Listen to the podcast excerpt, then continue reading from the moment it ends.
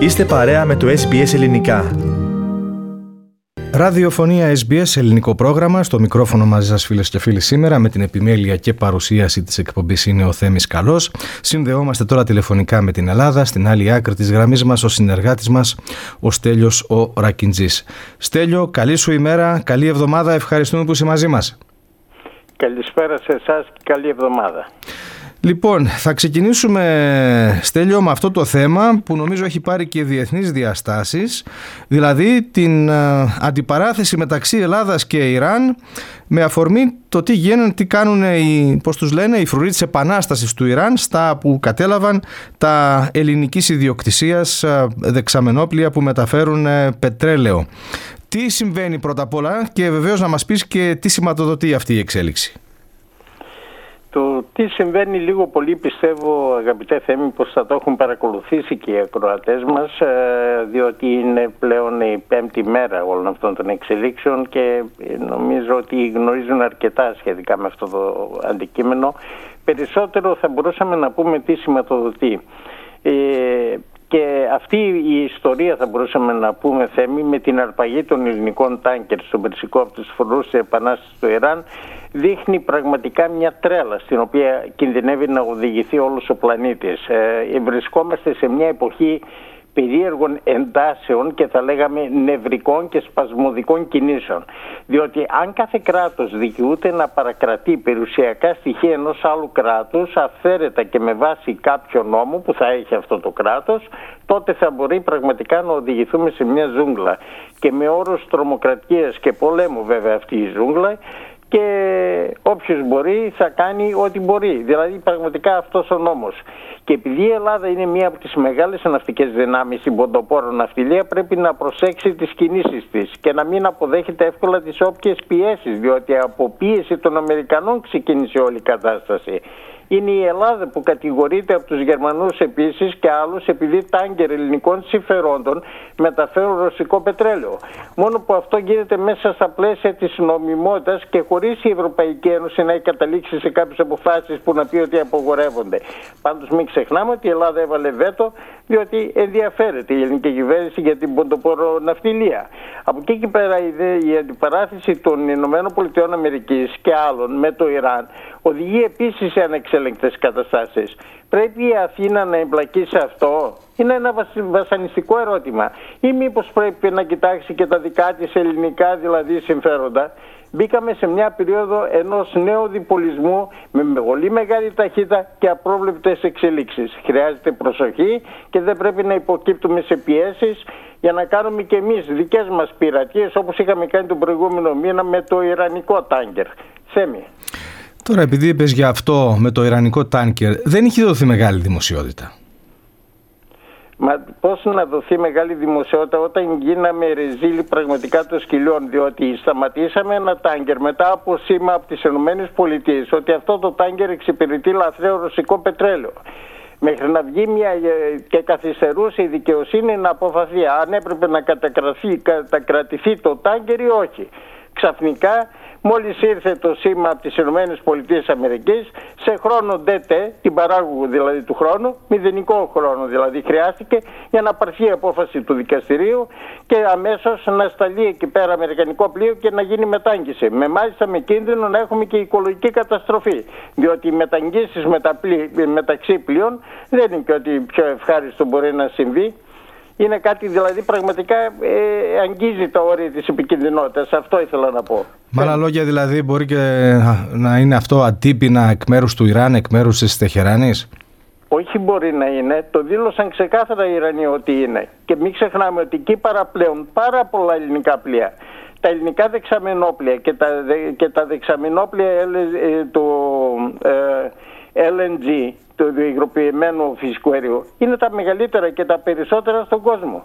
Δηλαδή κινδυνεύει πραγματικά η πόρο ναυτιλία από μια κατάσταση γιατί, γιατί ξαφνικά ξεσηκωθήκαμε και έπρεπε να κατασχέσουμε ένα φορτίο από ιρανικό πλοίο, ιρανικών συμφερόντων το οποίο είχε κατηγορηθεί ότι μεταφέρει ρωσικό, ε, δηλαδή ιστορίες πραγματικά για γρίους και φαινόμαστε ότι είμαστε δηλαδή τσιράκια πραγματικά ας πούμε ξένων δυνάμεων.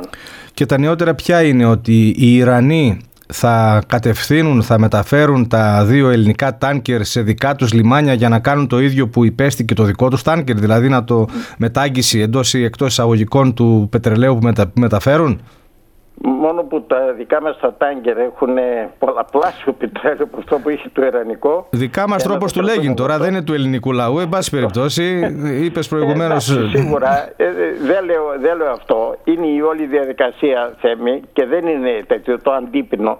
Από τη στιγμή που κάνεις εσύ τη βλακεία, τα αντίπινα μετά δεν έχουν μεζούρα να μετρήσουμε πού αρχίζουν και πού σταματάνε. Mm. Πάντως θα έχουμε συνέχεια, έτσι δεν κλείνει έτσι εύκολα αυτό το θέμα. Μα έχει φτάσει σε μια κατάσταση όξυνσης. Η κατάσταση δηλαδή είναι επειδή για όλα αυτά, επειδή θέλαμε να δείξουμε πόσο καλά και υπάρχω παιδιά είμαστε στους Αμερικανούς. Δηλαδή οι Τούρκοι που συμπεριφέρονται με τον τρόπο που συμπεριφέρονται είναι, τα, είναι δηλαδή οι άνθρωποι που συνομιλούν με τους Αμερικανούς. Ενώ εμείς δεν συνομιλούμε. Αποδεχόμεθα εντολές. Αυτό έγινε και αυτό πληρώνουμε. Αυτό το νόμισμα. Αν είναι ακριβό ή δεν είναι ακριβό αυτό το νόμισμα, το αφήνω στην κρίση του κάθε ενός που μας ακούει αυτή τη στιγμή. Λοιπόν, είπες για Τουρκία, είπες για όξυνση και όντως έχουμε όξυνση έτσι περαιτέρω στα ελληνοτουρκικά με αυτές τις νέες δηλώσεις του Ερντογάν κατά της Ελλάδος αλλά και ε, προσωπικά κατά του Πρωθυπουργού του κυρίου Μητσοτάκη. Τι μπορεί να δείχνουν άραγε αυτές οι θέσεις του κυρίου Ερντογάν και τι ίσως προθέσεις να υποκρύπτουν; Δείχνουν βασικά δύο πράγματα θέμη. Πρώτον, επιδιώκει ο κ. Ερντογάν να δημιουργήσει ένταση στην νοτιοανατολική πτέρυγα των ΝΑΤΟ σε μια στιγμή που η συμμαχία είναι προσανατολισμένη στην Ουκρανία. Αυτή η ένταση πραγματικά τον ευνοεί. Τον ευνοεί για να επιβάλλει δικές της, δικές της ε, θέσεις τις ε, δικές της θέσεις της Τουρκίας εννοώ. Δεύτερον, αποβλέπει να έχει ωφέλη στο εσωτερικό της χώρας ο κ. Ερντογάν λόγω των επικείμενων εκλογών το 2023.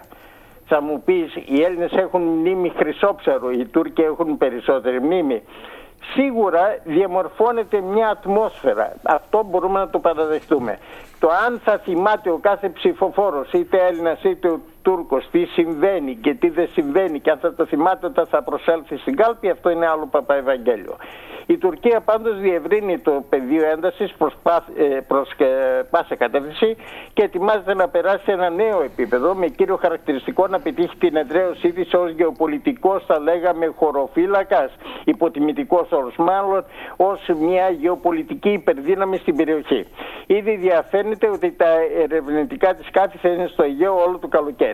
Στην Κύπρο ετοιμάζει νέα σχέδια για την αμόχωστο, απαιτεί ταυτόχρονα από τη Λευκοσία να σταματήσει όλο το ενεργειακό της πρόγραμμα, απειλεί με νέες γεωτρήσεις νότια του νησιού εντός της Κυπριακής ΑΟΣ, ε, ζητά εφαρμογή νομοθετικές αλλαγές μέσα στην ε, τουρκοκρατούμενη Βόρεια Κύπρο ε, ώστε με αυτόν τον τρόπο να προσαρμόσει την εκεί νομοθεσία σύμφωνα με τη δική της νομοθεσία στο πλαίσιο της λογικής των δύο κρατών ε, και όλα αυτά για να έχει κάποιο άλοθη και μάλιστα για τις γεωτρήσεις έστειλε και επιστολή προς τον ΙΕ. Στο τραπέζι είναι ακόμη οι, οι απειλές όπως μάθατε για εισβολή στη Συρία.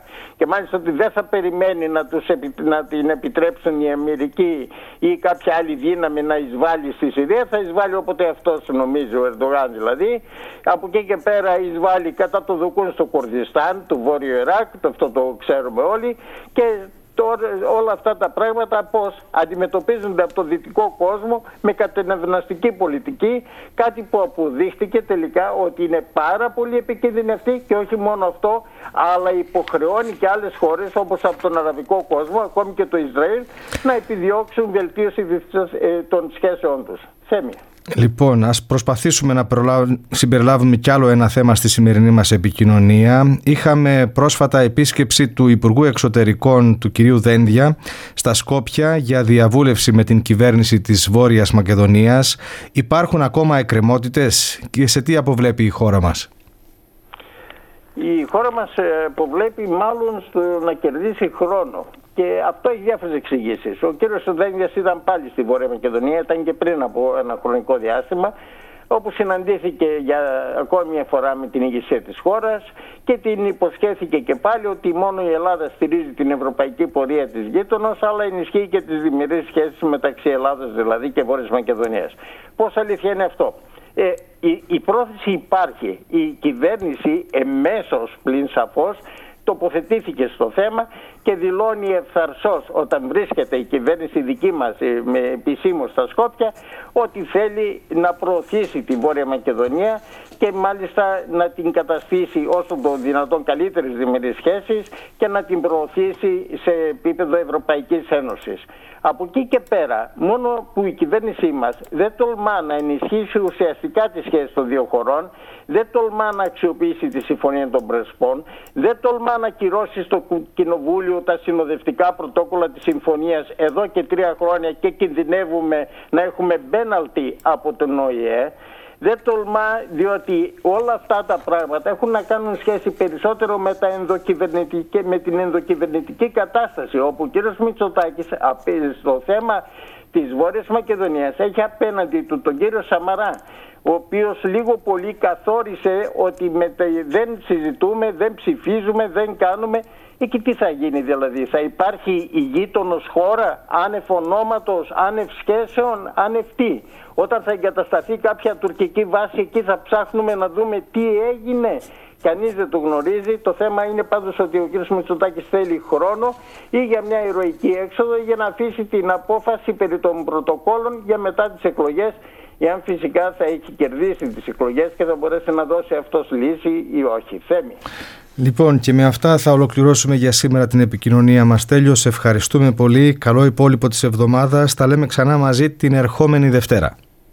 Μέχρι τότε και εσείς υγεία να έχετε. Γεια σας. Συνομιλήσαμε φίλες και φίλοι με τον συνεργάτη μας στην Ελλάδα, τον Στέλιο Ρακιντζή. Κάντε like, μοιραστείτε, σχολιάστε, ακολουθήστε μας στο Facebook, στο SBS Greek.